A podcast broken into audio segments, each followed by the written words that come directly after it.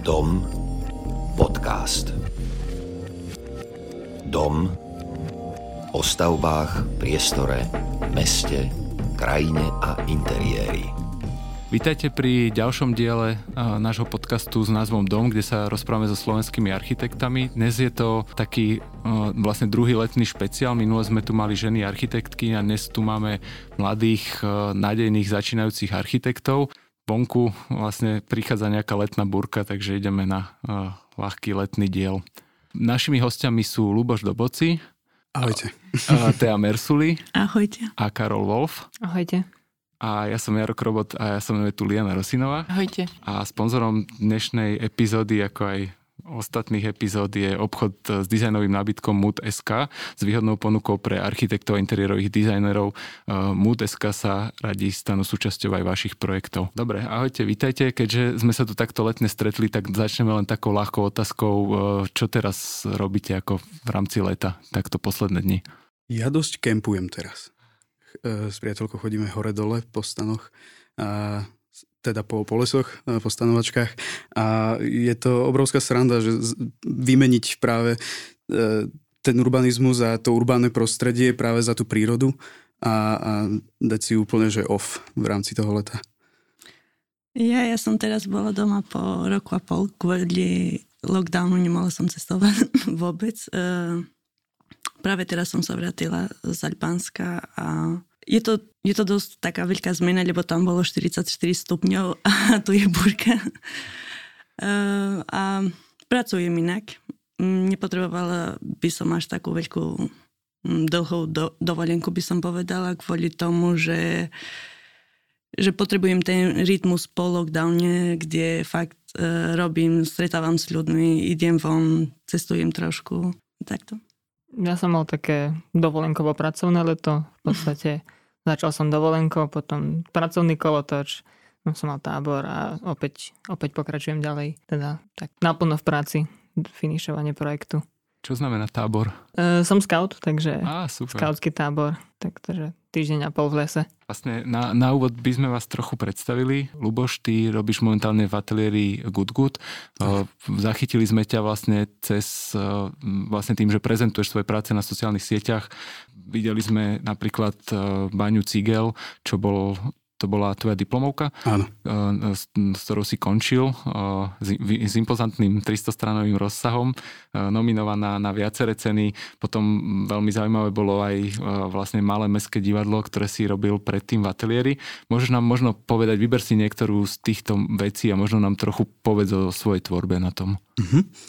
Uh, ja by som to asi nejak tak, že zovšeobecnil, zovšeobecnil že... Vždy, vždy pri tej tvorbe hľadím na, na vytvorenie nejakého miesta a, a že sa tak nejak zaujímam o to, ako človeka nejak priblížiť viac alebo späť k tej prírode. A, takže vždy vlastne v tých projektoch je, že extrémne veľa zelene. A pri tom malomestskom divadle to bolo skôr o tom, že dať si pauzu od tých monumentov, ktoré tam zrastajú v tom centre. A práve preto sa aj tá... E, práca volala, že Break from the Monuments, a išlo o vytvorenie nejakého milého parku, a práve preto aj prezentovaná nejakou džunglou, nejakými obrazmi z džungle, a hlavne kvôli tomu, aby sa vytvorilo nejaké miesto, ktoré vytvára tú prestávku v tom celom tom mestskom vzruchu. Pri, pri diplomovke, teda postindustri- postindustriálnej renesancii, išlo skôr o to, že ako interpretovať to, že znova Nejaké, nejaké miesto, ktoré predtým slúžilo a, v rámci priemyslu, a, sa vracia späť a dostáva tú druhú šancu, ale zároveň sa nedá neodvnímať to, že si to miesto znova späť berie príroda. Takže tam v zásade išlo znova o reinterpretáciu toho, ako sa, ako môže človek a spoločenstvo žiť na takomto výnimočnom mieste. Celý ten projekt bol vlastne iba malou súčasťou rozsiahleho projektu ateliéru Polakovič Bátor a práve to je to výnimočné, čo sa na škole udialo, že, že, že sa spojilo viacero študentov a vytvorili jednu, jeden rozsiahly urbanistický projekt na takéto zadanie. Vy ste tam každý riešili nejakú časť, alebo vlastne každý riešil to isté, alebo ako to prebiehalo? Áno, ono to bolo vlastne v rámci prvého poloroku vo vertikálnom ateliéri A, takže sme sa rozdelili do dvojic, ale zároveň sme vytvárali jeden spoločný urbanizmus. A v tom neskôršom letnom semestri sme vlastne už každý si zobrali sami na starosť nejakú časť a prešpekulovali ju. Tea, od teba sme zase zachytili teraz nedávno zase tvoju diplomovku, Pamätník poslednej atomovej bomby, tak môžeš nám povedať zase ty o tom niečo bližšie? V treťom ročníku som stretla s pánom Šimkovičom a vtedy ja som hovorila ešte horšie po slovensky ako teraz. A nevedeli sme komunikovať, ale našli sme takú veľmi peknú cestu, ako, ako vysvetliť veci, ako komunikovať, a to bolo iba cez obrázky a cez pocito. A robili sme také experimenty spolu, že tvoriť architektúru iba, iba pre pocit, že ako prekladať e, nejaký koncept filozofický alebo emotívny do architektonické, do architektonickej formy. A moja sestra študovala filozofiu a keď som bola v strednej škole, cez ňu som čítala veľa vecí a diskutovali sme a stále diskutujeme, špekulujeme v noci o takej e, otázky a A na túto diplomovú prácu chcela, chcela som mať niečo, čo, čo by bolo ako vrchol šesť rokov v škole. A chcela som mať takú tému, ktorá fakt by vysvetlila aj tú cestu v škole. Aj to, čo sa stalo v posledných rokoch, že mali sme doma nejaké najhoršie zeme, zemetrasenie v histórii, bol potom lockdown. A myslela som o tom, že ako, ako tieto katastrofy zmenia náš spôsob, e, zmenia spôsob, ako my vidíme svet, ako vidíme seba. A že každý človek podľa mňa má taký, taký moment v živote, keď myslí, že je e, v slepej ceste a že myslí, že nemôže nič byť horšie, že možno nič ne, môže byť lepšie. A atomická bomba je presne taký moment v histórii podľa mňa, že nejaký veľký optimizmus, veľká ambícia a, a, potom, a, potom tá, a potom tá katastrofa, čo dodnes nevieme riešiť, ekologická katastrofa, humanitárna katastrofa.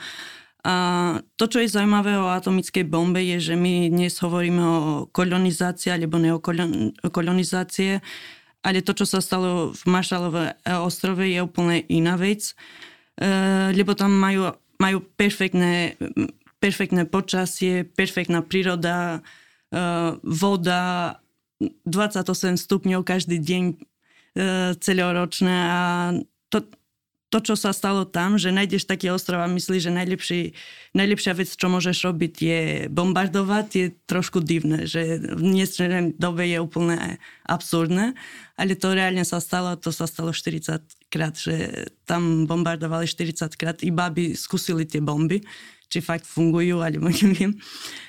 A z toho hľadiska chcela som uh, tvoriť architektúru pre katarsis, architektúru, ktorá chce vyzvetliť ten proces, že keď je nejaká veľká ambícia, ktorá nefunguje, príde ten bod nula, tá slepá cesta, že nevidíme žiadny optimizmus v živote, ako môžeme nájsť cestu naspäť, ako môžeme nájsť nádej v živote. A si myslím, že to platí pre všetky a môžem, každý človek potrebuje mať taký moment v živote, keď rozmýšľa a nájde, nájde tú cestu naspäť a nájde optimizmus v živote. A chcela som s touto témou, že na začiatku sme sa bali, že možno to je moc depresívna téma na diplomovú prácu. A najťažšia vec podľa mňa bola to, že nájsť tú balanciu, lebo z jednej strany to, to by malo ukázať, že to, čo sa stalo, bolo zlé. A z druhej strany mali sme tam mať aj nádej a mala by, mala by byť tam taká zdravá balancia. Aby nebolo vidno, že my oslavujeme atomickú bombu, ale ani o tom, že nechcem, aby nebol ten optimizmus vidno tam, že nechceli sme mať iba takú taký smutný príbeh, alebo takú smutnú cestu. A si myslím, že to vyšlo celkom fajn, ja som zatiaľ spokojná a aj, aj tá diploma sama bola presne ako ten príbeh. Boli také chvíli, že ja som myslela, že možno tá diploma bola sama o sebe taká, že moc veľká ambícia a potom na konci bola, vyšlo to super a, a bolo presne ako príbeh, čo sme chceli tam ukázať. Teraz som pochopil vlastne tú rozsiahlu obrázkovú prílohu, ktorú to má na záver a odporúčam si to teda pozrieť. A Karol, teba sme tak najviac zachytili, alebo teda ja, cez súťaž pre Magnu v Piešťanoch, kde, ste, kde si spolu s ďalšími kolegami, s ktorými asi spolupracuješ v Belušových ateliéroch, vlastne vyhrali vyz, vyzvanú, nie otvorenú súťaž, Otvorená súťaž do Piešťan vlastne pre súkromného investora, čo teda nie je úplne bežné, tak tiež by si nám mohol zase ty porozprávať o tomto projekte. No, tak... Ten projekt v podstate, robili sme ho v zostave, čo sme taká banda už zo školy, traja spolužiaci, Veronika, Lukáš, ja a potom ešte moja priateľka, ktorá je o ročník nižšie, tento rok končila. A v podstate dostali sme sa k tomu tak, že už na škole sme akože túžili robiť súťaže, hento tamto, vždy bola škola, práca, niečo, nebol čas. A zrazu vlastne na začiatku tohto roka rovno vyšlo také obdobie, že skončili sme pred Vianocami projekty, už sme mali nejakú jednu súťaž neúspešnú za sebou a zrazu bol čas, lockdown, všetko možné, tak sme sa to opustili a, a on to vyšlo.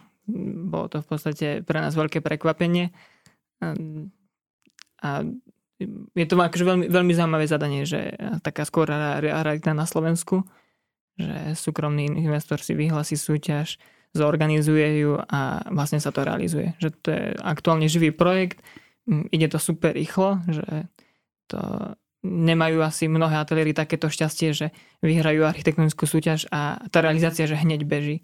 Že väčšinou je to verejný investor, všetky výberové obstarávania, rokovačky, tridsaťdňové vyjadrovacie lehoty, že toto nám ako keby úplne odpada. A, takže aktuálne sme v štádiu, že vlastne sa kreslí dokumentácia na stavebné povolenie, realizáciu. Na stavbe sú už chlapi, ktorí to tam čistia. Takže tá, tá, tá skúsenosť je akože pre nás ako čerstvo po škole. Na nezaplatenie by som povedal, že vidíme, jak nám to vlastne pod rukami celé rastie. A, a čo je super, tak vlastne klient je veľmi um, výnimočný s, vlastne s tým jeho pohľadom. A takže máme, máme dosť voľnú ruku, zároveň tam máme vlastne firmu, ktorá kreslí samotnú dokumentáciu, že my sa venujeme v podstate architektúre, je tam celý veľký tím ľudí okolo toho, takže uh, máme veľmi dobrú akoby šancu si vlastne vyskúšať uh, ten reálny život architekta takto akože veľmi zblízka, že, že nie je to len nejak sprostredkovanie, ale rastie to fakt pod rukami. A tiež si získala aj cenu profesora Hrušku. Mohol by si nám aj o tom niečo povedať? Mm-hmm. No to bolo tiež vlastne v rámci vertikálnych ateliérov, kde sme začali. Vlastne prvá téma, ktorú sme riešili vo vertikálnych ateliéroch, boli, bolo partizánske v ateliéri profesora Vodrážku. A to sme robili tiež tak jeden semester vlastne spoločné nejaké zadanie v rámci ateliéru. Väčšia skupina ľudí, urbanizmus. A potom, potom naviezovali už jednotlivé samostatné nejaké dielčie práce individuálne. Tam som riešila aj diplomovku potom. No a tá, tá cena profesora Hruško je teda za urbanizmus, to sme opäť vlastne v tom kolektíve Lukáš, Veronika a ja a dostali a v podstate riešili sme partizánske celé, celé mesto a neskôr v rámci tej práce sme sa špecifikovali na ten baťovský areál, ktorý tam dnes je. A je vlastne v takom stave, že postupne sa nejakým spôsobom vyprázdňuje. Zároveň to mesto má celkom veľký potenciál nejakým spôsobom rásť. Sú tam aj nejaké pra- pracovné príležitosti a mm, Veronika je tam z okolia, takže ona tam tak pozná a ju to vždy tak škrelo, že proste že toto tu máme, hej, toho, toho Karfika, toho Baťu, celú tú vlastne e, akože celú tú históriu, ktorá, ktorá je tiež také akože veľmi unikátnym e, prvkom u nás a vlastne v Československu a neskôr aj vo svete. Tak bolo nám to ľúto, že to proste nechá takto, že to mesto si to samé seba ako keby znútra nejakým spôsobom požiera a nechráni si to, čo má. Tak my sme povedali, že tak skúsime to tak veľmi mladicky, naivne, optimisticky, akože až, až megalomansky by som povedal, vyriešiť a spasiť celý svet. Samozrejme, už keď sme to robili, nám tak rástlo, tak po istom čase sme si uvedomili, že asi sme to možno prehnali, že možno Možno ten projekt si zaslúžil skôr také menšie intervencie a nerieši to v takých veľkých víziách, ktoré vlastne sú opäť až tak odtrhnuté od reality. Že...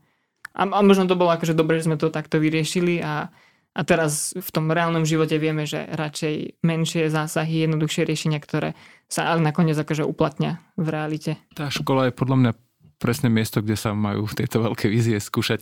Vy ste všetci vlastne buď čerství absolventi, alebo minuloroční absolventi.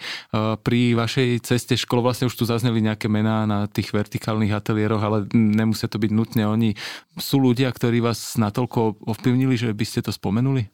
Určite, určite tam sú mená, ale nielen, nielen pedagógov, ale skôr by som povedal, že, že ak, ak sa človek sústredil a uvedomil si, že, že vlastne je to vždy o tom dialogu, tak bolo najkrajšie to, že sme sa vlastne vedeli všetci spoločne porozprávať o tom. Asi najväčším vplyvom pre mňa bolo to, že sme boli dosť dlho na internáte a prežívali presne tie debaty rôzne pri vínku, pri pivku, a po večeroch alebo klikali spoločne ten ateliér, čo, čo mi príde práve teraz v tejto dobe rôznych pandemických opatrení veľká škoda, že, a to mi je veľmi ľúto, že, že študenti práve toto teraz nemajú, čo dúfame, že sa znova naspäť vráti. A, ale ak by som mal spomenul, tak určite v každom jednom ročníku bol niekto, kto, kto nám niečo dal, ale nemuseli to byť len vyslovene, že pedagógovia z a ktorí viedli s nami ateliér, ale zároveň aj že rôzne prednášky, ktoré viedli niektorí. A potom určite aj v rámci, v rámci Archtungu, keď sme mali nejakého zahraničného hostia, tak to veľa dalo. A, a znova nejak začne po istej prednáške určite inak premýšľať človek o nejakom svojom zadaní. A ale veľmi dobre si spomínam na, na, na časy, keď sme, keď sme prvýkrát začali riešiť obnovu pamiatok uh, so, so spolužiakom a kolegom Samuelom Kadákom. To bolo pod uh, Martinom Dubiny. Uh, to bol jeden z takých prvých ateliérov, ktorý sme si vážne že veľmi užili, lebo sme vlastne rekonštruovali štyri, uh, štyri zásobníky uh, v liehovare Old Herald. Takže to bola, to bola vyslovene sranda plná asociácií. Potom určite s uh, Mariusom Žitňanským.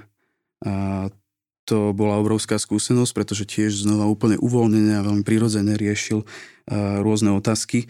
Uh, určite s pánom architektom Paňákom a Kusím, keď sme riešili s kolegom uh, Filipom Hečkom hlavnú stanicu Bratislavy, tak to bol obrovský zážitok tiež.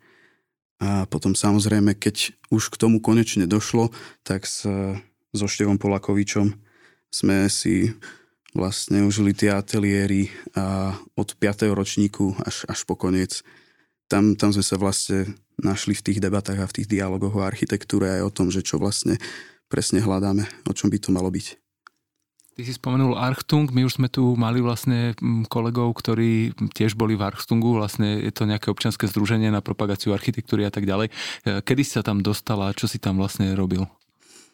Uh, ono to začalo nejak v prvom alebo v druhom ročníku, keď, keď, keď vznikala nejaká uh, skupina Motion Point a ja som nejak si to všimol na nástenke, že je stretnutie a, a tam sa rozoberali rôzne debaty a rôzne témy na, na báze toho, ako aktivizovať e, tú školu viac, že, že škola nie je len, že prídem, odsedím si a odídem, ale že, že je to naozaj o, o tých rozhovoroch, o tom stretávať sa, baviť sa o tej architektúre, rozvíjať rôzne iné témy a aj aktivity s tým spojené. A ja som vtedy skúsil nejak založiť takú mini, mini platformu Obhajsa, e, ktorá bola o tom, že sa vlastne práve študenti mali stretnúť po škole a možno prekonzultovať, že vážne neformálne e, kritiky a rozhovory o, o svojich ateliéroch. A s tým, že vlastne na jedno z tých prvých obaj sa prišla Janka Čelková a tá ma oslovila potom, že či by sa toto nemohlo práve diať na, na Noci architektúry, čo bol vážne taký ten uh, breaking point, uh, kedy, kedy vlastne sa začal kedy som začal rozvíjať tie aktivity aj v Archtungu potom a tam už potom prišli rôzne iné formáty, do, do ktorých som sa rád zapojil. A tam je najkrajšie to, že vlastne vždy sa dáva akási voľná ruka prednosť študentom, ktorí sú práve na škole, zapojiť sa do tej platformy alebo lepšie povedané rodinnej komunity a kde sa vždy vlastne prenechá nejaká tá aktivita a tým študentom a naďalej sa zároveň rozvíja neskôr už na báze tých stále mladších a mladších impulzov, impulzov Takže sme veľmi radi, že taktiež aj teraz znova máme uh, veľmi mladých ľudí v Archtungu. Akurát uh, sa veľmi tešíme a nevieme sa dočkať, kedy konečne príde to obdobie, kedy znova budeme môcť vytvárať uh, rôzne eventy spoločne a, a podporiť tú nejakú tú architektonickú societu, ktorú tu máme. Čiže vy, čo už ste von zo školy, tak stále ste tam ešte ako takí supervizori kvázi? Viac menej, viac menej áno, aj, aj akože aktívni členovia, pretože hlavne kvôli tej korone sa nejak v rámci, myslím, môžem povedať aj každej organizácii trošku spomalil čas a že aj sa vlastne spomalili tie procesy. Takže určite ešte budeme veľmi radi súčasťou tej, tej aktívnej časti toho Archtungu a tešíme sa z toho. To ako si stretla ty? Ja teraz práve rozmýšľam sa, že ten tretí ročník bol taký breaking point pre všetky. Možno kvôli tomu, že vtedy sme začali mať také zaujímavejšie predmety. Také predmety, kde fakt sme mohli začať rozmýšľať o architektúre ako o konceptoch. Ja predtým sme mali iba také technické predmety, by som povedala. A v treťom ročníku začali sme mať viac teoretické a koncepčné predmety. A vtedy sme mali všetci spolu, si myslím, Štúrovo. A to bola super spolupráca a to pokračovalo ďalej ešte. V lete sme boli na nejaký workshop Danurb, kde sme, tam sme boli študenti zo Slovenska, z Maďarska, z Rakúska a si myslím z Rumunska tiež, aj zo Srbska. A ten ateliér pokračoval aj mimo školy. A to bolo veľmi, veľmi zaujímavá skúsenosť. Ja som tam bola dva roky. A potom bol fakt pán Šimkovič, ako som povedala ešte predtým. V tretom ročníku sme sa stretli spolu. A ja som bola vo vertikálnom ateliéri Žitiansky Šimkovič. A v poslednom dobe tento rok konzultácie boli pomaly ako tento podcast, že iba sme rozprávali, pozreli sme miliónkrát ten istý obrazok a pokecali sme o architektúre a mne to trošku už chýba. A si myslím, tiež veľmi, veľmi dôležitý predmet v škole bolo Dejiny štyri pani Moravčíková a to bolo, že architektúra dvadsiateho storočia. A si pamätám, že sme sedeli s Ľubošom úplne na konci aule a kreslili sme a iba sme počuli a potom my hneď sme skončili na kávu po prednáške a diskutovali sme ešte raz celú prednášku. A bol, tie prednášky boli, boli veľmi, veľmi dôležité pre nás a boli také prednášky, keď, že keď sme tam neboli, cítili sme sa fakt zle.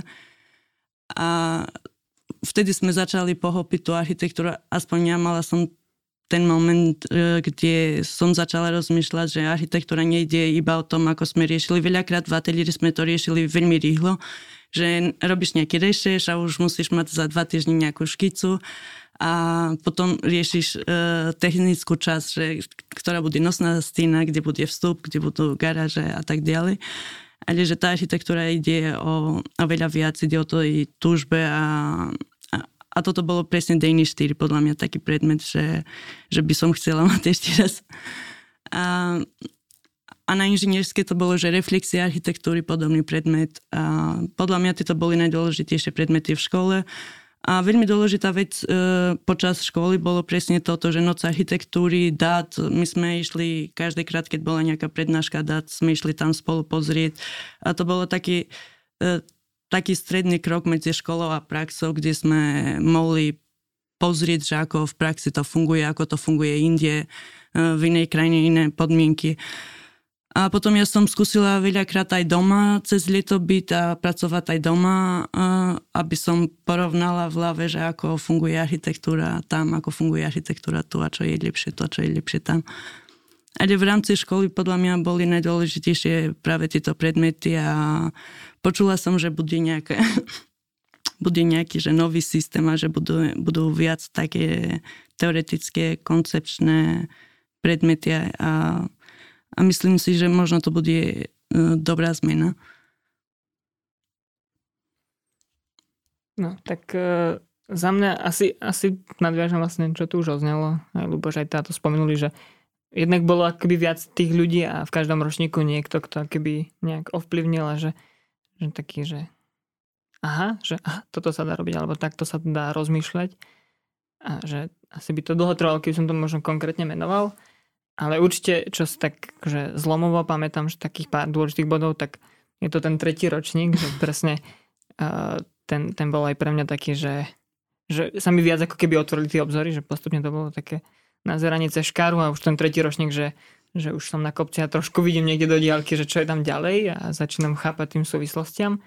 A pre mňa v tom treťom ročníku bolo dôležité, že sme išli ako keby do týmu. Tam boli dva ateliéry, ktoré mali taký rýchlejší flow a boli vo dvojici, takže zrazu hm, v podstate my sme tam vtedy sa tak dali dokopy. Tá, tá banda, ktorú som tu už spomínal, že, a, že odtedy sme nejak začali fungovať spoločne a, a to boli tie, tie, tie veľmi dôležité veci pre mňa. A bol tam presne ten spomínaný ateliér Štúrovo, tak tam som vlastne pod vedením Kataríny Smatanovej a mal taký ten svoj bod zlomu, kedy skončila obhajoba. My sme ten projekt tak trochu akože flakali. A komisia tá bola naznačená a, a po, po, po tej obhajobe prišla za nami teda Katarína a vraví, že, že, no, že komisiu ste akože presvedčili, ale že, že chlapci, že vy, vy máte naviac, že, že toto je že super prezentácia, ale že sa zamyslíte, že čo chcete so životom robiť, a, lebo tá laťka je niekde akože tu dolu nastavená na fakulte, ale že že vy si ju môžete dvihnúť proste hore a robiť niečo so životom. A tedy som si povedal, že aha, ja môžem niečo robiť, akože iné viac, že lebo akože bol som si vedomý, že to bola akože čistá flakarina u nás. Tak vtedy som sa vlastne aj uh, začal nejak hľadať si ateliér. Uh, tak som skončil v Tojto, keďže s Ivanom som vlastne a Števom Polakovičom, oni mali spolu ateliér rok predtým. A takže Ivana som poznal, som tam poslal portfólio. A, a vlastne tak som sa dostal ďalej a už to mi ďalej akože otváralo vlastne oči. Čiže to je také druhé meno. A tretie meno, ktoré bolo pre mňa, tak to bolo na Erasme zase. Tam bol Martin Břežický a ten, ten bol taký, že, že konečne som našiel akože niekoho, kto a, keby pochopil, že ako fungujem pri navrhovaní. A, a to vtedy ja som, sme robili nejaké recyklačné centrum a ja som celý semester nosil také škice, čo... ako za každý, každý deň akože nový koncept, ešte väčší, ešte ambicioznejší, ešte akože väčšia blbosť. Došlo to až do momentu, kedy som vymyslel, že to, to celé zakopem pod zem, to recyklačné centrum. A, a tá konzultácia trvala veľmi krátko, lebo ten konzultant zobral kalkulačku, vypočítal, že koľko to má, akú plochu a v akej hĺbke to je zakopané.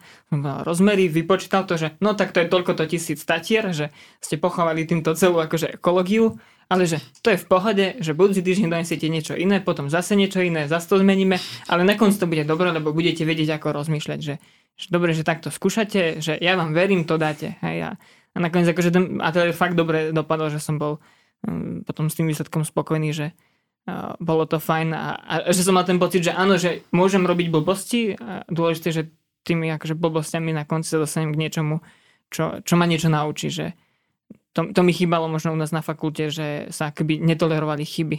Že, že všetko musí byť dokonalé v každej fáze projektu aj na konci. Že uh, taký pokašľaný ateliér na konci, ako keby bol zlyhanie. Napriek tomu ja mám pocit, že čím väčšiu blbosť som na konci spravil, tým viac som sa potom poučil, lebo od nejakej, niekoho na konci alebo potom aj s odstupom času rok potom, alebo niekedy prišiel feedback, alebo ja som si to po troch rokoch uvedomil, že a to bola fakt blbosť. Aj, aj keď som možno tomu veril. Čiže To, toto mi vyhovalo, že to aspoň pre mňa také posunuté poznanie, oneskorené. No, každopádne naša fakulta vlastne znie teraz ako o dosť zaujímavejšie miesto, než to, kde sme chodili pred viacerými rokmi my. Čo potom ďalej? Keď ste skončili školu, kam ste šli robiť? Robíte u niekoho, alebo robíte svoje veci? Ako to máte? Ja som, ja som v ateliéri Good Good. Uh, myslím, že štvrtý rok. Že sa tam vlastne dostali ako partička spolu so Samuelom Kadákom, Filipom Hečkom a Barbarou Rek. E, v podstate ako partia, ktorá sme nielen v škole spoločne, ale, ale, aj, ale aj v práci a, a mimo školy.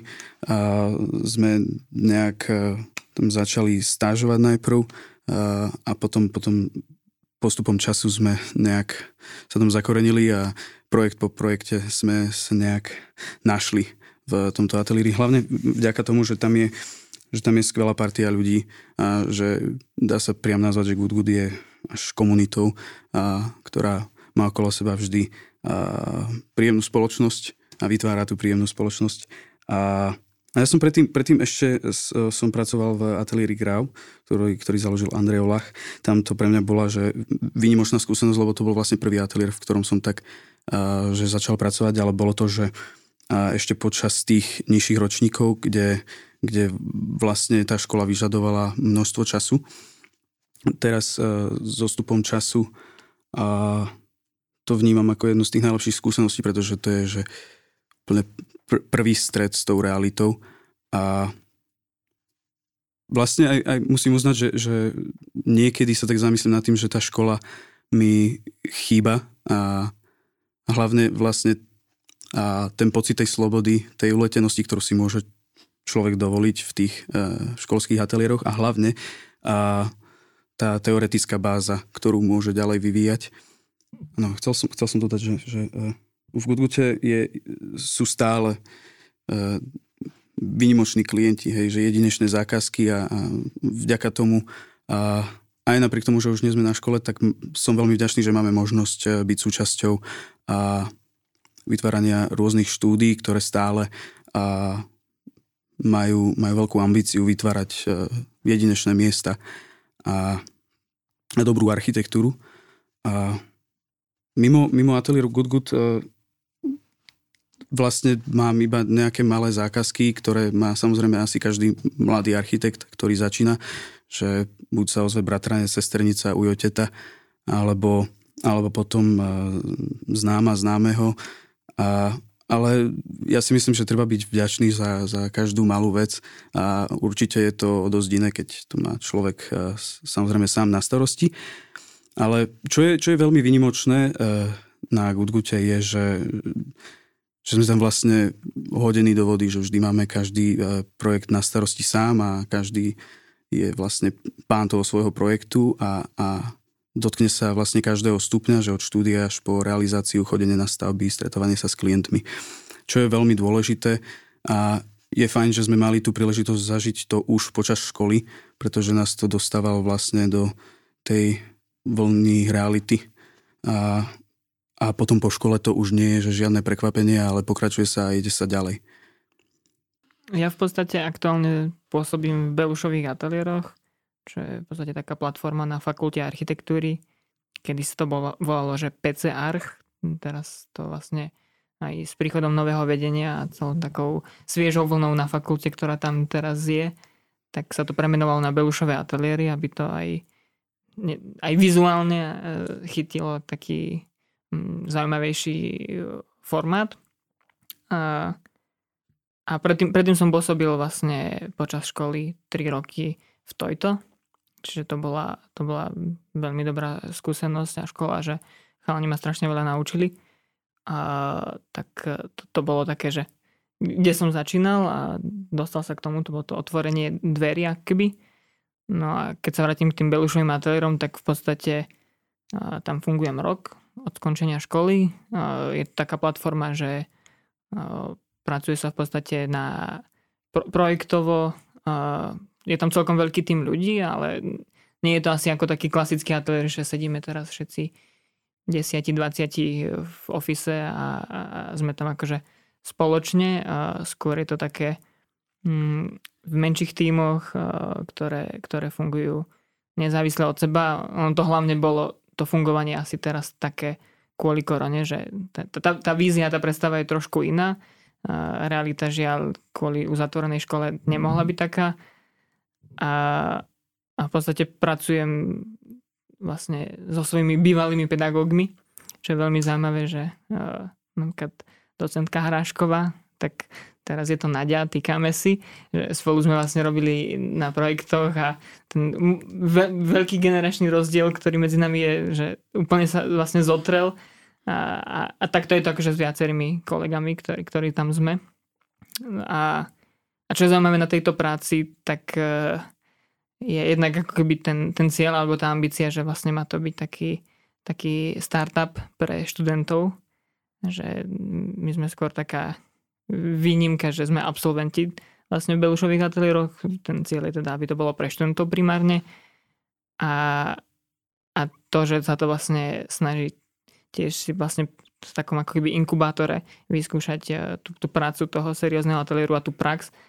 A, a super vec na tom je, že uh, z toho, ako funguje vlastne, ako fungujú Belušové ateliéry, tak uh, vlastne zatiaľ asi sto percent zákazník je, je verejný investor. Že sú to vlastne obce, mesta. Takže tie zadania sú veľmi krásne. Že veci, o ktorých som ani len tak akože tajne sníval, že toto by som chcel robiť, tak zrazu to robím, že overovacia štúdia na škôlku, prístavba školy, športová hala. V piatok sme dotlačili babkové divadlo. Že, že úplne, že proste akože dream job vo finále z, toho, z tých zadaní. Takže je, je to strašne super. A myslím si, že pre, pre mladých architektov robiť niečo takéto v takom, povedal by som, že kontrolovanom prostredí alebo takom bezpečnom, v takej zostave, že keď sa to naplno rozbehne, tak to bude, že skvelá práca. Že teraz tento rok bol taký ako ťažší v tom, že jednak sa to akoby nejak nastavovali procesy v rámci tých Belušových ateliérov a jednak bola korona, čiže veľmi ťažko sa ako keby dáva dokopy ateliér, keď sme vlastne v nejakom online svete a fyzicky sa vlastne stretnúť bolo prakticky nereálne v tej celej zostave. Takže To, to bol akoby taký ťažký rozbeh, ale, ale myslím si, že je to veľmi dobre našlapnuté a že tá, tá, tá, tá vlastne platforma má veľkú životaschopnosť. Znie to veľmi zaujímavé, že vlastne vás môžu asi oslovať samosprávy, možno aj súkromní investori, neviem, robíte ako keby pod hlavičkou fakulty a koľko po škole vlastne môžete pôsobiť v týchto ateliéroch? Toto asi nie je nejak definované, že... Aj, aj tým, že sa to teraz stále tak akože ešte kreuje, že nie je to ako keby úplne nejak jasná línia upratané, že takto to bude a takýto je nejaký time management, lebo neviem, ten posledný rok bol náročný. K tomu ešte stále je to ako keby beží to vlastne na pozadí toho bežného chodu fakulty, ktorá bola vo výnimočnej situácii, zároveň také tie štandardné veci ako akreditácia, jedno, druhé, výučba, takže rodí sa to akoby pomaly, že je to taký dlhší proces, tak uh, myslím, myslím si, že to ešte nejaký čas potrvá, nejaké rok, dva, kým sa to tak akože dostane do tej nejakej podoby, ktorou to chce byť úplne. Ja robím od, od maja robím v Kompase.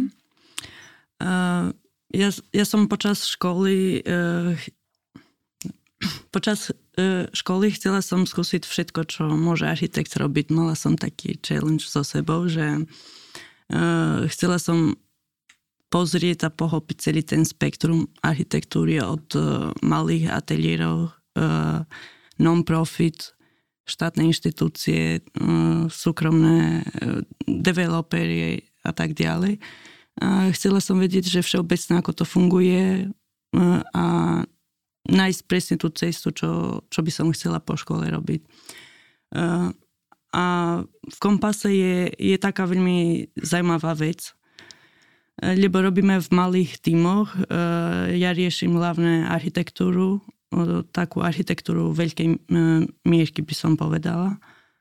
Ale kolegyňa vľavo rieši interiéry a kolegyňa vpravo rieši veľký urbanizm. A ja som v strede, ja, ja riešim architektúru a to čo, to, čo je veľmi, veľmi zaujímavé, je, že každý deň počuješ, a, a, a, počuješ diskusie o rôznych veciach a, a kolegyňa vpravo číta nejakú zaujímavú vec o urbanizme a povie, že teda po, počuj, nešla som takú vec a sta, stále, stále máš nejaký update, čo sa deje na Slovensku, čo sa deje v Bratislave, čo sa deje na tieto najväčšie projekty momentálne v hlavnom meste, podľa mňa. A stále sa naučíš nové veci, ktoré, ktoré nepatria k tvojom projektu, ale na iné projekty. A, a mám taký pocit veľakrát, že je to podobne ako v škole, keď sme sa stretli, neviem, na hudbe a niekto robí na vertikálne ateliér a robí urbanizmus a druhý robí interiéry a stretávaš a sa spýtaš, že a, ako ide tá práca, pozrieš nejaký úplne iný návrh a naučíš sa niečo nové. A podľa mňa toto je akože veľmi, veľmi, veľmi, veľmi dobrá vec, lebo nechcela som mať takú extrémnu striktnú cestu po škole, povedať, že budem riešiť iba túto striktnú vec a toto budem mi baviť na celý život. Chcem stále mať takú otvorenú možnosť e, riešiť rôzne, e, rôzne projekty a pre rôzne klienty. A, r, mne sa páči aj tá mierka, keď, keď sa zmení mierka architektúry, ako zmení aj celý prístup. Vy už vlastne patríte ku generácii študentov, ktorí môžu voľne cestovať, skúsiť, môžu si skúsiť štúdium v rôznych krajinách, v rôznych školách, rôzne prístupy. Máte takéto skúsenosti, viete nejak porovnať, čo bolo lepšie, čo by sa dalo, nejaké vplyvy podobne? Mm, tak ja mám skúsenosť s zahraničím, čo týka štúdia, tak Erasmus. To myslím, že naša fakulta má celkom dobre zvládnuté, aj keď počúvam vlastne z iných fakult es té ú alebo iných univerzít na Slovensku, že my sme mali celkom hladkú tú cestu na Erasmus. A aspoň, aspoň moja skúsenosť taká, že, že full service, že ja som vlastne sa na poslednú chvíľu rozhodol, že idem na Erasmus a, a všetko akože išlo hladko, že ani som nevedel ako. To proste, OK, toto, toto, hento. Proste bolo to ľahko zariadené a, a to bolo super na tom Erasme, že iní ľudia, iná krajina. Bol som v Poľsku, vo Wrocławe. Na prvý pohľad to možno neznie tak nejak že lukratívne, že chcel som skúsiť aj, aj Ljubljanu, vyšiel, vyšiel Wrocław, ale ja som si ho vybral, lebo som počul vo vlaku náhodne niekoho, kto tam bol z architektúry, nejaké dievča, netuším, kto to bol, a on sa to chválila. A povedala niečo podobné ako ja, že Wrocław, Poľsko, že ha? Ale fakt tá, tá výužba bola skvelá, mesto je veľmi inšpiratívne, že a k niečomu prirovnávam Bratislavu, čo by, čo by mohla spraviť, tak je to Wrocław, že to mesto malo síce trošku iný vývoj ako Bratislava, ale je podobné mierkou. Tiež vlastne počas vojny veľa štruktúr bolo zničených po vojne, nejakým spôsobom sa to mesto tak rozpadalo a nejakou modernistickou výstavbou a zrazu sa opäť prechádza takou akože renesanciou a takou inou etapou vývoja a že sa stáva takým, znova takým kompaktným mestom. A to, to, to sa mi strašne páči, že, že videl som tam veľké paralely s Bratislavou. A, a to štúdium v zahraničí bolo fakt, že super, že, že počuť iné názory, iné spôsoby výučby, že to, to, to ma bavilo vlastne aj s tými spolužiakmi, že to porovnávať, že ako, ako inak pristupujú. Čo bolo, čo bolo fajn na tom, tak to bolo ako keby nazvem to, že prvý vertikálny ateliér, lebo vlastne aj čo sme boli tá Erasmus partia tam, tak sme boli v, z rôznych ročníkov, že m, boli tam aj takí, čo boli iba rok na architektúre, boli tam aj takí, čo boli pár rokov, že, že to bolo tiež vlastne uh, skúsenosť, že vlastne sme si porovnávali aj takto, že aj medziročníkovo uh, tie skúsenosti, takže to bolo, to bolo super. No a čo týka nejakého cestovania, uh, tak neviem, akože zahraničie ho, hocičo, až tak toho nemám pochodené asi. A, ale napríklad veľmi ma baví cestovania Slovensko a takým tým spôsobom, že také tie neplánované, nečakané výlety alebo skúsenosti, že niekde z túry zídem do nejakej dedinky, netuším poriadne kde a, a sa tam prechádzam po tých uličkách, hľadám akože nejaký šenk, obchodík, turistickú značku a pomedzi to sa tam akože tak pozorovať ten život, alebo, alebo potom ešte taký, že, že z vlaku a, a tak sledovať, že vlastne čo sa deje. To, to sú také, také výlety, ktoré ma veľmi bavia. Aj, že tie slovenské železnice, ak vlastne idú vždy poza, poza tie humná a celé tie vlastne industriálne oblasti tá železnica kopíruje, to ma vždy fascinuje, že a toto by som chcel prerobiť, tam to sa mi páči, že toto si musím pozrieť na mape. Takže to je, to je vždy také také cestovanie prstom na mape. Ja som povedala ešte predtým, že ja som skúsila počas školy e, sa vrátiť doma cez leto a skúsiť aj, aj tam robiť. E, lebo ja som tu zo zahraničia, doma som trošku zo zahraničia, ale doma architektúry, lebo študovala som architektúru tu. A robila som doma pre ministerstvo rozvoja miest. Mali sme také ministerstvo, čo je veľmi zaujímavé, akože principálne. A tam sme mali, že uh, ateliér Albánia Summer Academy sa volalo a riešili sme, uh, robili sme rešerš ohľadom rozvoja regionu, že nie je jedno miesto, nie je urbanizmus v takej mierke ako, ako v škole, ale celý region. A to fungovalo tak, že bývali sme fakt v tom regióne mesiac, cestovali sme všade kade, veľakrát sme boli stratení, Uh, mali sme hlavného lektora z Harvardu a mali sme úplne iný prístup, že mesiac sme každý deň ráno dali kávu a potom sme čítali nejaké eseje o sociálnych uh, vied a potom, uh, vedách a potom, potom po obede sme cestovali, stretli sme lokálnych uh, ľudí, skúsili sme všetky jedlá, skúsili sme pozrieť všetko, čo sa dalo. A, a na konci potom dva mesiace sme písali uh, knihu, ten celý náš rešerš. A mali sme taký úplne iný prístup, ako, ako v škole by som povedala. Potom na ďalší rok stále som, vrátila som sa doma a pre toho istého človeka som robila uh, urbanistické štúdie o Child Friend City. A stále, mali, stále sme tam mali úplne iný prístup, lebo veľakrát my architekti, a to je taká kritika pre nás, aj pre seba hlavne, máme taký pocit, že musíme niečo kresliť, že keď je nejaká situácia, keď je, niečo, keď je nejaký void, že musíme to doplniť, musíme tam kresliť niečo a teraz to riešime. A že veľakrát netreba nič riešiť, alebo veľakrát to riešenie nie je žiadny podorý zrez, že netreba...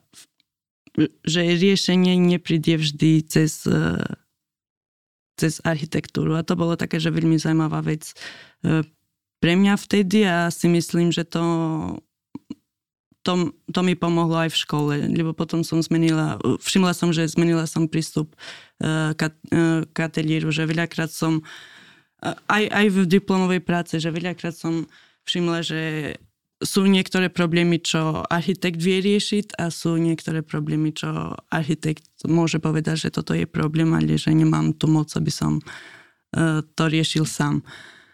Toto bola taká veľmi dôležitá skúsenosť pre mňa a, a vidím, že teraz všetci na mňa vidíte takto, že bola to kritika, akože, ale máme problém všetci s tým, že musíme kresliť ceruzko, že vidíme problém a riešime to a A pre mňa bolo to veľmi zaujímavé, ale stále mne baví viac tá architektúra ako tvorba.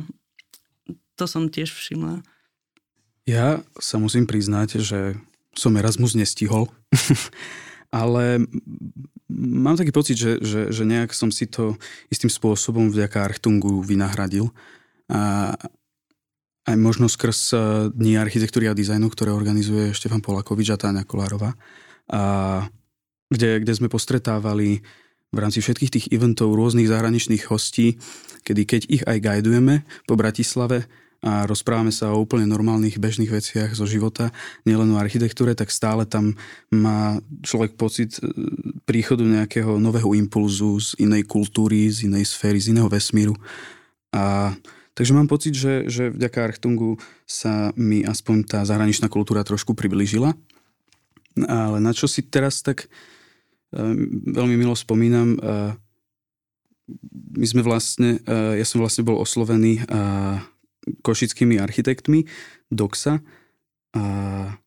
kde, kde vlastne oni riešili, že chcú vytvoriť nejaký medzinárodný tím a bolo nás asi dvanásť a, a pre súťaž v, pre UNESCO v Iraku.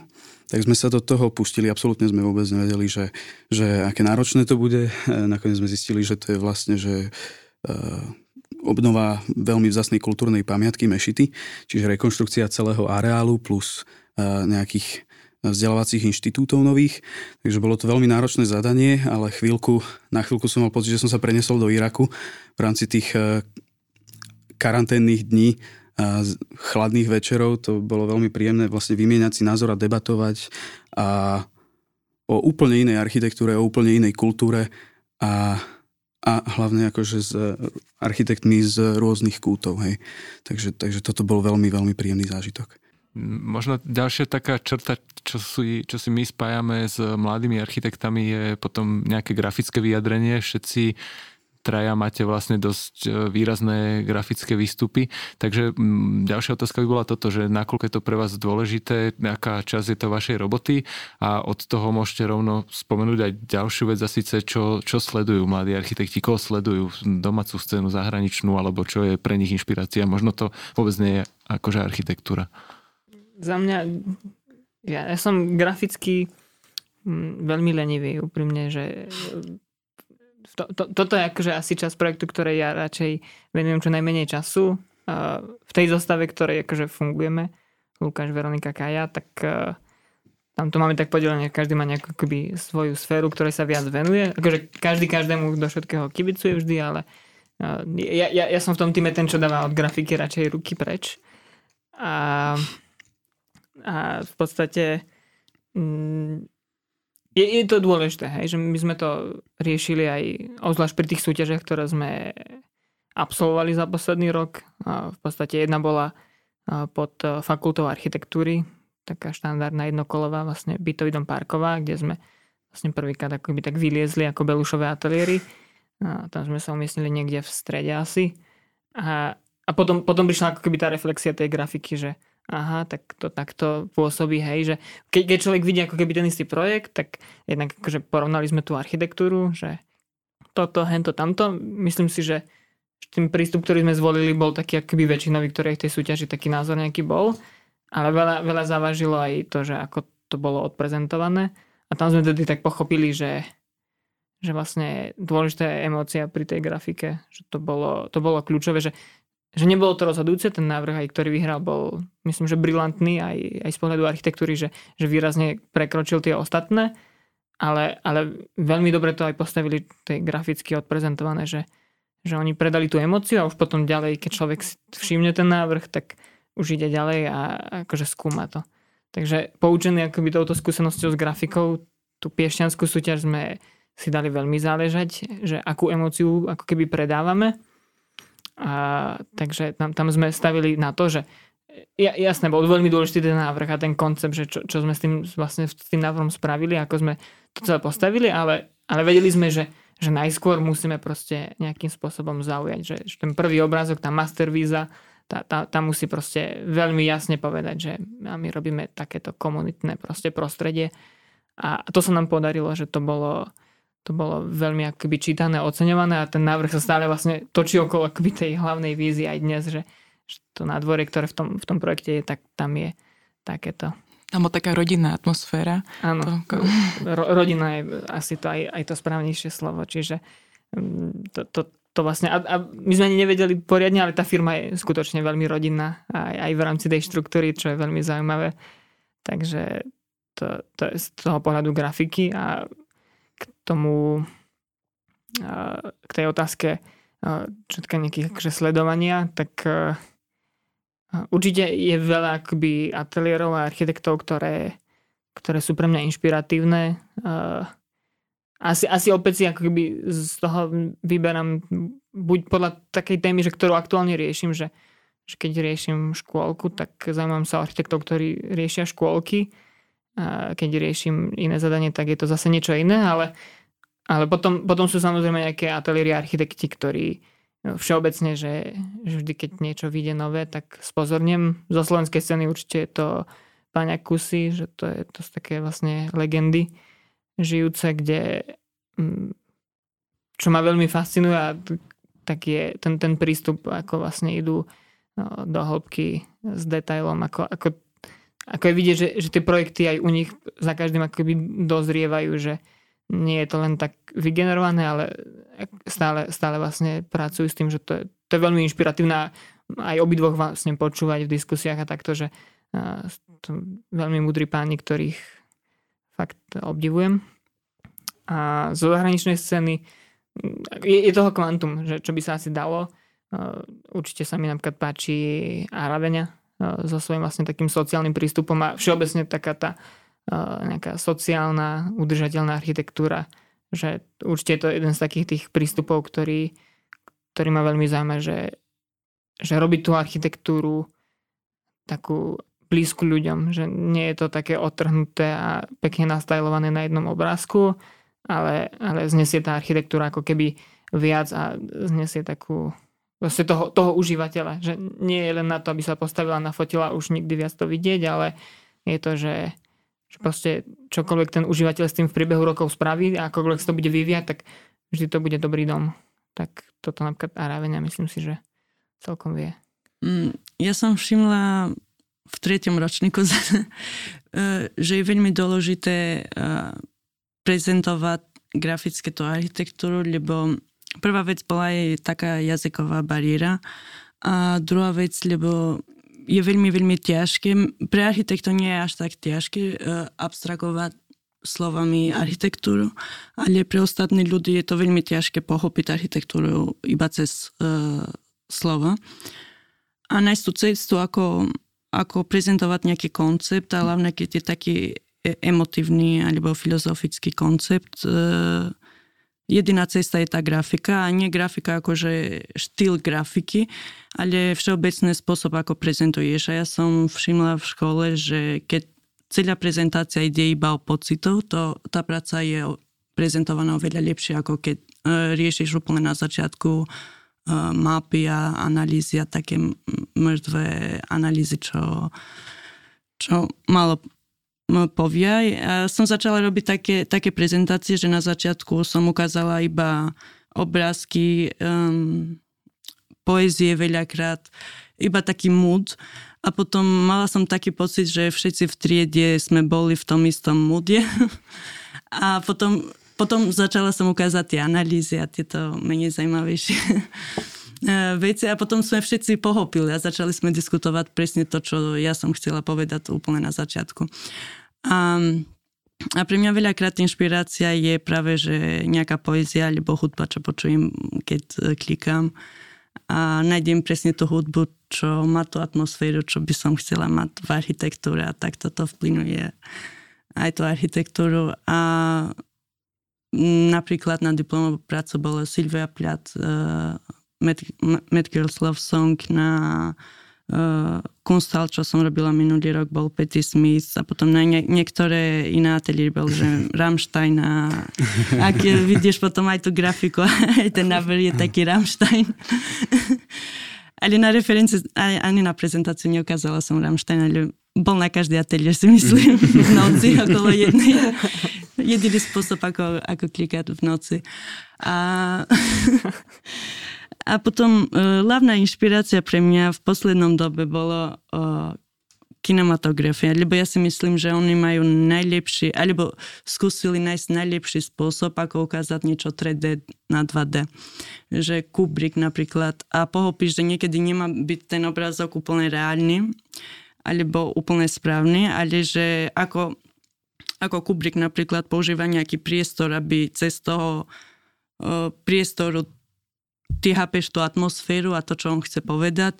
A ja som začala takto, že čítať veľa o tom a sledovať, ako vo filmoch používajú architektúru, a cez to potom začala robiť aj tieto rendre vizualizácie, že používať nejaký uhol, nejakú atmosféru, aby, aby človek cítil to, čo ja by som chcela cítiť v tom priestore. A A, a si myslím, že toto je lepšie, ako, ako ukázať viac, ako treba, alebo ako ukázať niečo, čo nie je, um, nie je dôležité. Uh, možno nie je dôležité ukázať detaily, je dôležité ukázať, ako človek má chápať ten priestor. A v rámci architektúry vždy je taká otázka, že kto je tvoj najobľúbenejší architekt. A túto otázku ja nemám rada, lebo neviem... Uh, koho mám rada, ale mám pocit, že viac, keby som mala povedať nejaké mena, by som povedala, že Ando, Siza a Aravenia možno tiež. Ale nemyslím si, že je nejaká, že úplne správa, správna odpoveď na architektúru, že tento architekt robil všetko, ako má byť, a tak, takto má fungovať architektúra všade, kadia toto je. Že vždy, keď skončíme na také dogmy, alebo na také, že štýl, slovo, čo používame v architektúre moc, naša generácia, zase seba kritika, že, že vždy, vždy nie je to správne, a musíme chápať to, že, že nie je jedna, nikdy nie je jediná odpoveď na architektúru, ale že osobne sa cítim bližšie Ando a Siza a podobne. Že v jednom článku pre fakultu si aj povedala, že architektúra by mala pochopiť hĺbku ľudskej prírodzenosti. No tam, tam som zabudla povedať, že... No akože to je presne to, čo som aj teraz vysvetlila, že cez kinematografiu napríklad pochopíš, že celý ten priestor nemá žiadnu funkciu, že nie sú tam, že vece a garáže a nič také, ale že celý ten priestor je navrhnutý tak, aby človek pochopil niečo, čo rež, režisér chce, uh, chce ukázať. A toto podľa mňa je najdôležitejšia vec v architektúre aj, aj v praxi, že nie vo filmoch, že ak, ak táto vec je správna, ak tá architektúra vie, vie vysvetliť, vie pochopiť, ako, ako človek funguje, ako o, psychika človeka funguje, vie fungovať aj, aj v rámci technické, logistické veci, že všetko iné sa dá doplniť, zmeniť, upraviť v budúcnosti, ak, ak tá architektúra funguje principálne v rámci konceptu a, a chápania sveta a priestoru. A viem, že toto nie je, nie je tá naša filozofia minulého storočia, že form follows function. A, ale form že, follows whatever.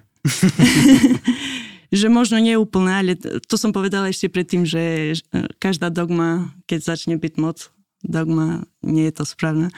A ja si myslím, že architektúra aj, aj to, čo sa stalo pred dvadsiatym storočím, že všetko, čo ešte žije, čo ešte stojí v architektúre, stojí kvôli tomu, že chápalo práve tú našu psychiku, chápalo, že Malo, tá architektúra, ktorá stále žije, žije kvôli tomu, že chápe a komunikuje s nami.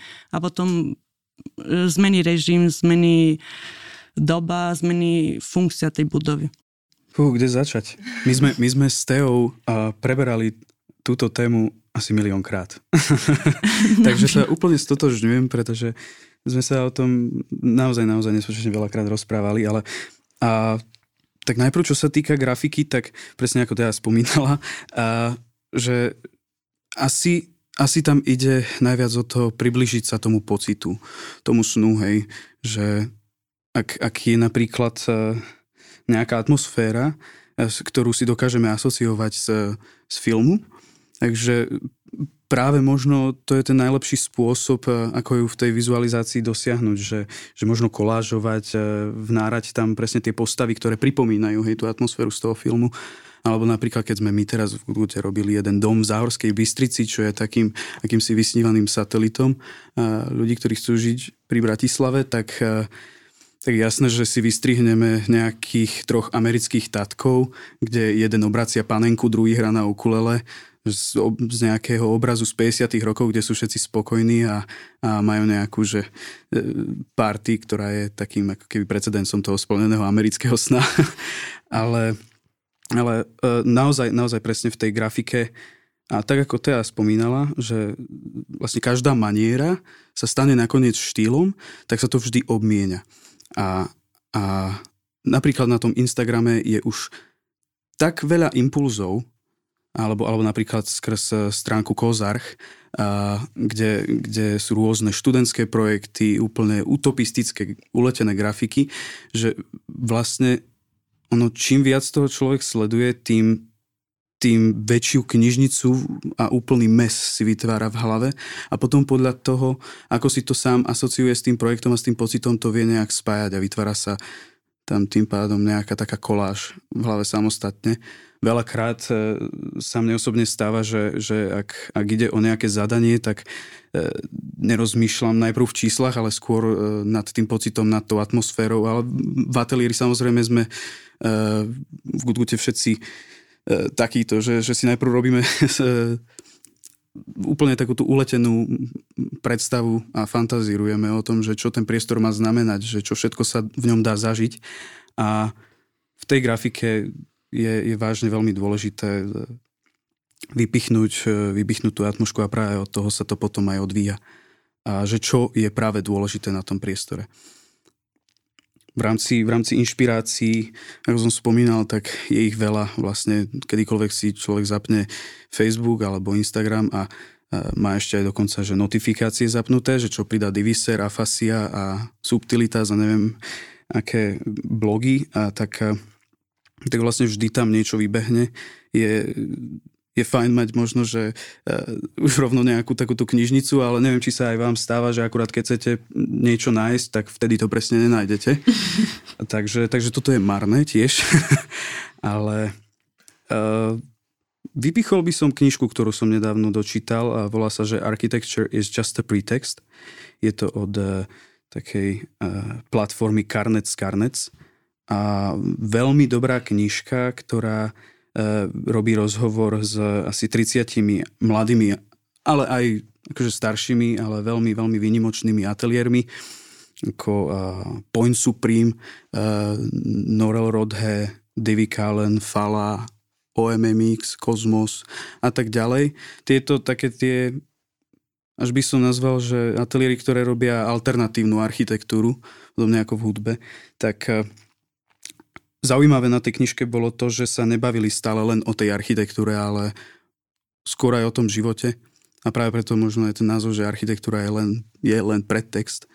A veľmi ma bavilo vlastne nazrieť do toho sveta, že uh, ako nad nielen architektúru, ale vo všeobecnosti životom uvažujú tí architekti a že koľko tej práci venujú, pretože aj celý ten život, čo sa deje okolo nás mimo pracovného stola a mimo papiera, je práve to, čo nás ovplyvňuje vlastne v tej tvorbe a to, čo my chceme dosiahnuť a predpripraviť ľuďom. A že vytvárať nejakú tú spoločnosť a, a, a miesta, ktoré, ktoré majú byť platformou pre ten život. Takže dôležité niekedy vypnúť aj monitor. Presne tak. Um... Takisto pri vašich projektoch vnímame možno aj taký ten ekologický odkaz. Je to tiež súčasná téma. A je to téma aj všeobecne mladej generácie? Máte taký pocit? Môžem, asi to opäť nejakým spôsobom uh, ilustrujem na, na, na našej akože tej súťaži vlastne do Piešťan. Uh, jednak to bolo akoby nejakou súčasťou zadania, ale asi, asi dôležitejšie je, že že je to nejaké naše osobné presvedčenia. Myslím si, že mal by to byť štandard nejakým spôsobom tú architektúru robiť uh, udržateľnú.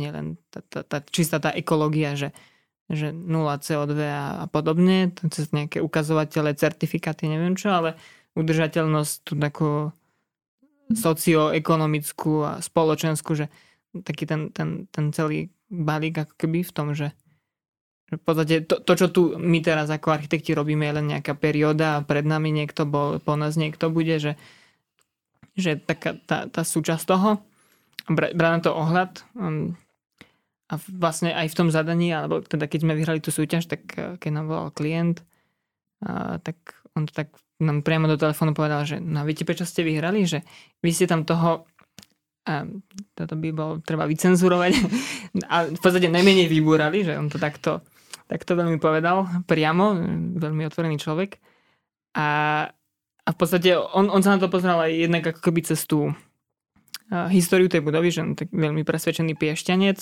a, a samotní piešťanci majú k tej budove uh, vzťah, veľa ľudí tam vlastne pracovalo, tam sa vyrábali vianočné svetielka a je to taká do istej miery ikona, už taká trošku sa rozpadala a, a zároveň a sa na to aj pozeral ako biznismen, ktorý, že tak ja na čo budem staviať akože novú budovu, keď tu mám proste priestory, ktoré sa dajú využiť a aj preto spravili tú súťaž, že, že chceli vedieť ten názor, že či to aj vlastne iní sa na to takto pozerajú, že či je to hodnotné a, a efektívne, či sa dá vlastne využiť vlastne tá konštelácia, lebo je to, to má to také dve časti, taký vilový objekt a takú dielňu a a chceli vedieť, či to je vlastne akože možné urobiť z toho administratívu a plne funkčnú budovu v dnešnej dobe.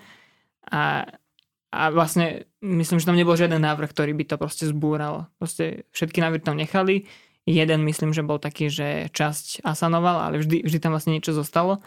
Takže tá, tá ekológia tam, tam, tam bola. A je veľmi zaujímavé, ako keby to pozerať, že, že ďalej, ako sa to ťahá. Tá, uh, lebo je jedna vec, ako keby to mať na tom papieri, v tej štúdii, tej úrovne podrobnosti súťaže a teraz ďalej ten koncept si udržať vlastne keby do konca, že tým, že už teraz sa kreslí vlastne tá dokumentácia, tak zrazu už vychádzajú akoby navonok, že robia sa sondy a ukazuje sa, že aha, toto je v zlom stave, toto je v takom stave, že tu sa našlo, to, toto sa musí takto riešiť. A, a to je podľa mňa vec, ktorú napríklad škola nikdy nemôže naučiť, lebo nikdy ne, ne, škola nezoberie toho študenta na stavbu a že manažuj to teraz tu.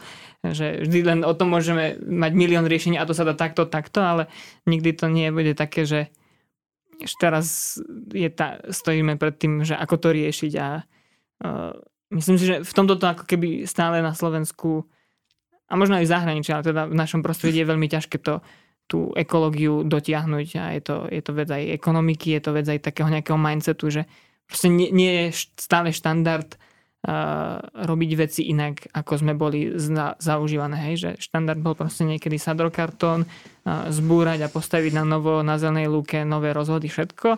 A zrazu, keď sa pozrieme na tú ekológiu napríklad z pohľadu rekonštrukcie obnovy, tak je to veľmi náročné to ustať, že áno, každý by chcel zachytávať dažďovú vodu, ale keď dojdeme k tomu, že čo to v praxi znamená, tá investícia a prevádzkovať to a tak ďalej, tak už potom väčšina z toho cúvne.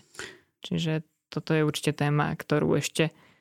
Je to, je to aj zodpovednosť nás architektov, že vedieť si nielen ako keby vysnívať tú ideu, ale dotiahnuť ju do konca, mm-hmm. že toto, toto je určite téma. No presne ako vravíš, no, že je to, ja to chápem tak, že ešte aj v našej generácii je to tak trošku taký náš sen aj mladých architektov, že, že stále si kreslíme do tých našich projektov a komunitné záhradky a, a strašne veľa stromov, a, a, ale je veľmi dôležité zase myslieť na to a, a možno sa v rámci našej generácie s ľuďmi aj o tom baviť a rozprávať a vzdelávať, že toto je asi to najlepšie, čo čo môžeme teraz urobiť a, a ono to časom príde a pevne verím tomu, že, že táto generácia, nemyslím nás architektov, ale vlastne generácia ľudí v našom veku, a, že na to myslí a že sa snaží byť oveľa viac ekologickejšia. Akože podľa mňa sme na tom lepšie ako v päťdesiatke, keď bombardovali tie ostrovy. Na moju diplomovú prácu. Na tom sme lepšie, sme oveľa viac citliví. Uh, ja to cítim, že začne byť tá zmena uh, pri navrhovania aj, aj ako my žijeme, že naša generácia, všetci bicyklujú, nekúpime plaštové tašky a tak ďalej, že cítim, že nejak... Uh, celá táto situácia s ekológiou, klimaterické zmeny začne vplyvňovať náš životný štýl a určite potom aj architektúru. Otázka je, či je to dostatočné. A bojím sa, že nie. A v rámci architektúry my, my, my máme takú ťažšiu úlohu, tá naša generácia, lebo najprv musíme zmeniť aktuálny systém, čo by znamenalo, že lepšie materiály, lepšia technológia, citlivejšia architektúra a tak ďalej.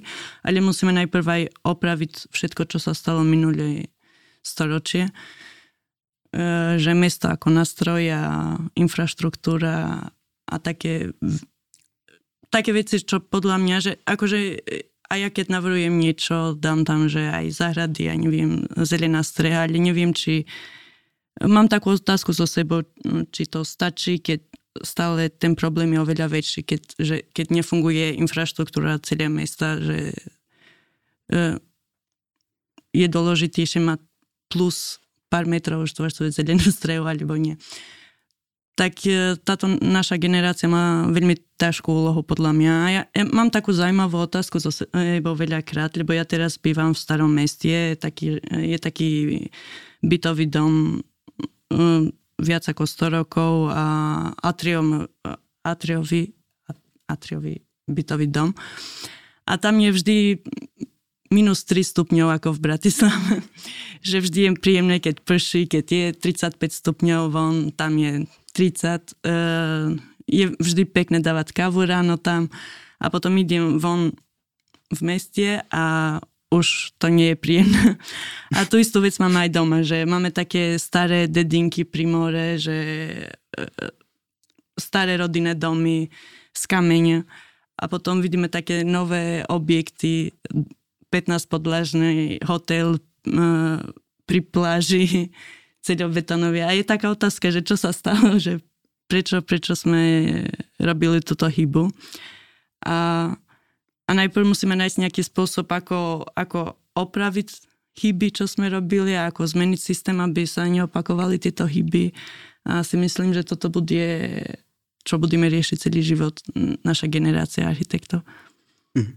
No, napríklad v Paríži majú taký super program, že, že sadia niekoľko, no milióny nových stromov, ale kvôli tomu, aby zachránili nejak a, a umocnili tú mikroklímu v meste, keďže tam už minulý rok v lete bolo päťdesiat plus, alebo koľko. Ale možno by bolo fajn uh, v rámci našej generácie myslieť aj na to, že, že, že to nie je len jedno mesto, ktorého sa to dotýka a že možno, možno práve nejakými tými alternatívnymi organizáciami alebo, alebo fakt, že s kamošmi na pankáčov ísť sadiť mrazúzdorné palmy a v mestách je, je možno práve tá cesta, ktorou, ktorou sa to dá začať alebo minimálne upozorniť na, na tú situáciu a nejak začať. Akože v Tirane máme veľmi zaujímavú situáciu, lebo Tirana je také atypické mesto v Európe, podľa mňa. Uh, lebo to postavili fašisti z Talianska a robili také mesto, kde je jeden os, vertika, jeden os sever-juh a celé mesto začalo byť také radiálne a potom počas komunizmu sme začali tam stavať naše ikony okolo toho bulevaru, toho, tej osy a po komunizme mali, my sme stále v tranzícii, by som povedala, ale prvé roky boli také, že uh, mesto začalo sa rozšíriť bez plánu. A to tvorilo také obrovské ekologické a aj sociálne, by som povedala, aj ekonomické problémy.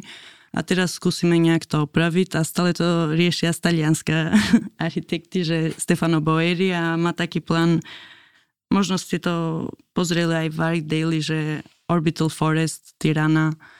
Mm-hmm. A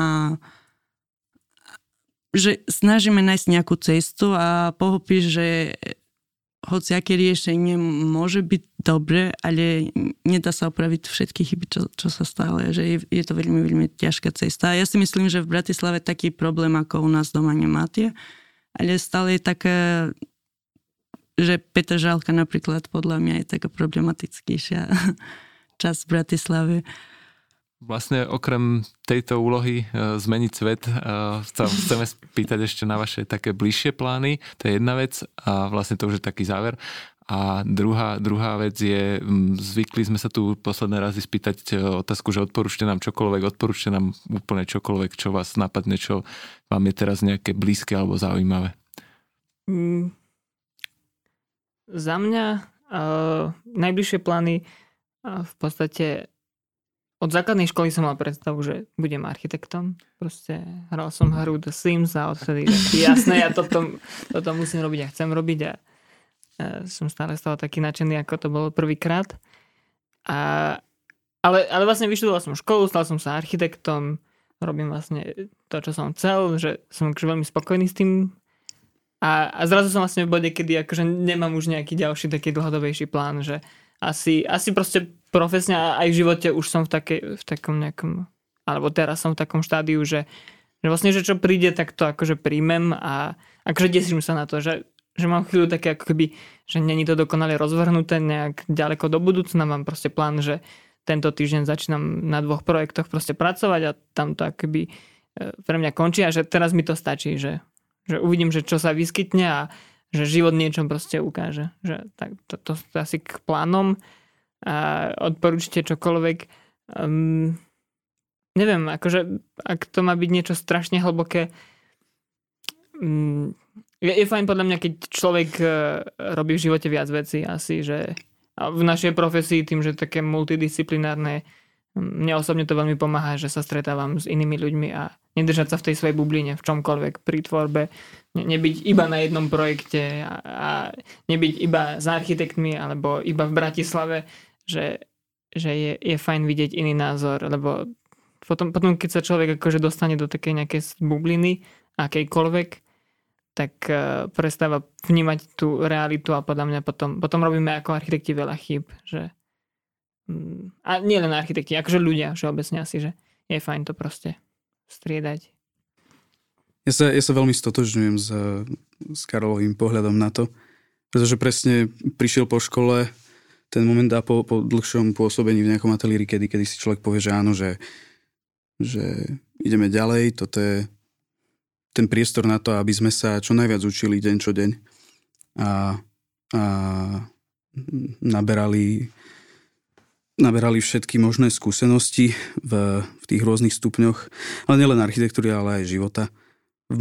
Ja, ak, ak ste položili teraz otázku, že, že, že tie najbližšie plány, tak my sme, my sme momentálne, prosím pekne, na byte, ktorý si prenajímame tr, traja kolegovia, že bez kuchyne, takže čakáme na podlahára a potom na vodára a na kuchyňu z Ikei. Ale a, presne, presne ako Karol spomenul, že vlastne žiť v tom momente a, a užívať si ten život. Uvidíme, čo príde, prispôsobíme to podľa toho. Nedá sa, nedá sa mať, že stále nejaké, že, že v najbližšej dobe plány. Čo môžeme ešte spomenúť možno, že, že v rámci Archtungu budeme, uh, budeme mať znova nejaký cyklus prednášok v spolupráci s čerstvým ovocím, ale to už promujem. Takže to necháme na inokedy. A, a veľmi, veľmi si prajem uh, to, aby, aby tá situácia znova dovolila a vytvárať nejaké tie spoločenské udalosti a, a spájať ľudí. Ale znova nielen tú bublinu, ale vlastne rozširovať ju a stretovať sa aj s rôznymi inými ľuďmi z iného odvet- odvetvia. V rámci ale že dlhodobejších plánov ja mám stále nejakého takého chrobáka v hlave, že možno aj tým, že som nebol na Erasme, ale, ale že čo tak sa úplne odpáliť niekam, že do Centrálnej Ameriky. Že, že niekde na Kostariku a vyskúšať si to, že, že úplne na opačnom konci planéty, že uvedomiť si to, že, že svet nie je len že o jednom a že, že zakotviť tam, ale že vyskúšať naozaj, že niečo úplne iné. Takže to je taký ten maličký sen, ktorý sa snáď raz splní. Akože súhlasím, ja som čakala, že poviete, že netreba byť v úplne a robiť dlhodobové plány, lebo môže byť lockdown číslo desať, teraz sa už žiadny plány. a, a vtedy nebudeme ani v bupline, budeme sami zasa. a potom by som potrebovala ďalšiu katastrofu analýzu. Ale... Uh, Ja teraz beriem to trošku ľahšie, si myslím, lebo v posledné roky bolo to tak, že keď som nebola v škole, bola som v práci, keď som nebola v práci, bola som v škole a fungovala som v takom režime, že celý čas som pracovala. A teraz mám taký pocit, že viem nastaviť lepší režim pre seba, viem, že pre architektov je to vždy ťažké. A investovať na iné veci mimo architektúry, čo mne bavia, ale že stále sú spojené s architektúrou a nie iba na Slovensku. To sú iba také moje hobby, že teraz mám viac čas čítať, kresliť, riešiť nejaké online meetingy aj s dizajnérmi, aj s architektmi doma, riešiť nejaké tripy, plánujem teraz. A asi ak nebude ďalší lockdown ešte. A asi myslím, že, že treba investovať aj mimo architektúry, lebo to vždy, vždy príde aj naspäť, že nie je tá profesia o tom, aby, aby sme boli úplne uzavretí, lebo na konci dňa architektúra je o živote, ak nežiješ sám, nevieš navrhovať, nevieš byť dobrý architekt. A A, a toto je všetko, ja nemám žiadny, momentálne beriem to trošku, že pomaly nastaviť ten taký režim a investovať na ďalšie veci, čo teraz možno sú úplne top secret. a, a netreba byť v bubline, to, to je tiež dôležité. A to je všetko aj o tom. Super, takže počuli sme, že architektov baví žiť s kolegami, rozmýšľať, spochybňovať a sledovať humna. Myslím, že až prekvapivá šírka a hĺbka a vyzerá, že slovenskú architektúru čaká s vami skvelá budúcnosť. Ďakujeme vám teda za návštevu a za vaše náhľady. My ďakujeme za pozvanie. Ďakujem. Ďakujem. Sponzorom tejto nadúpanej epizódy bol Mood.sk, obchod s dizajnovým nábytkom s výhodnou podukou pre architektov a interiérových dizajnerov. Mood.sk sa radi stanú súčasťou aj vašich projektov.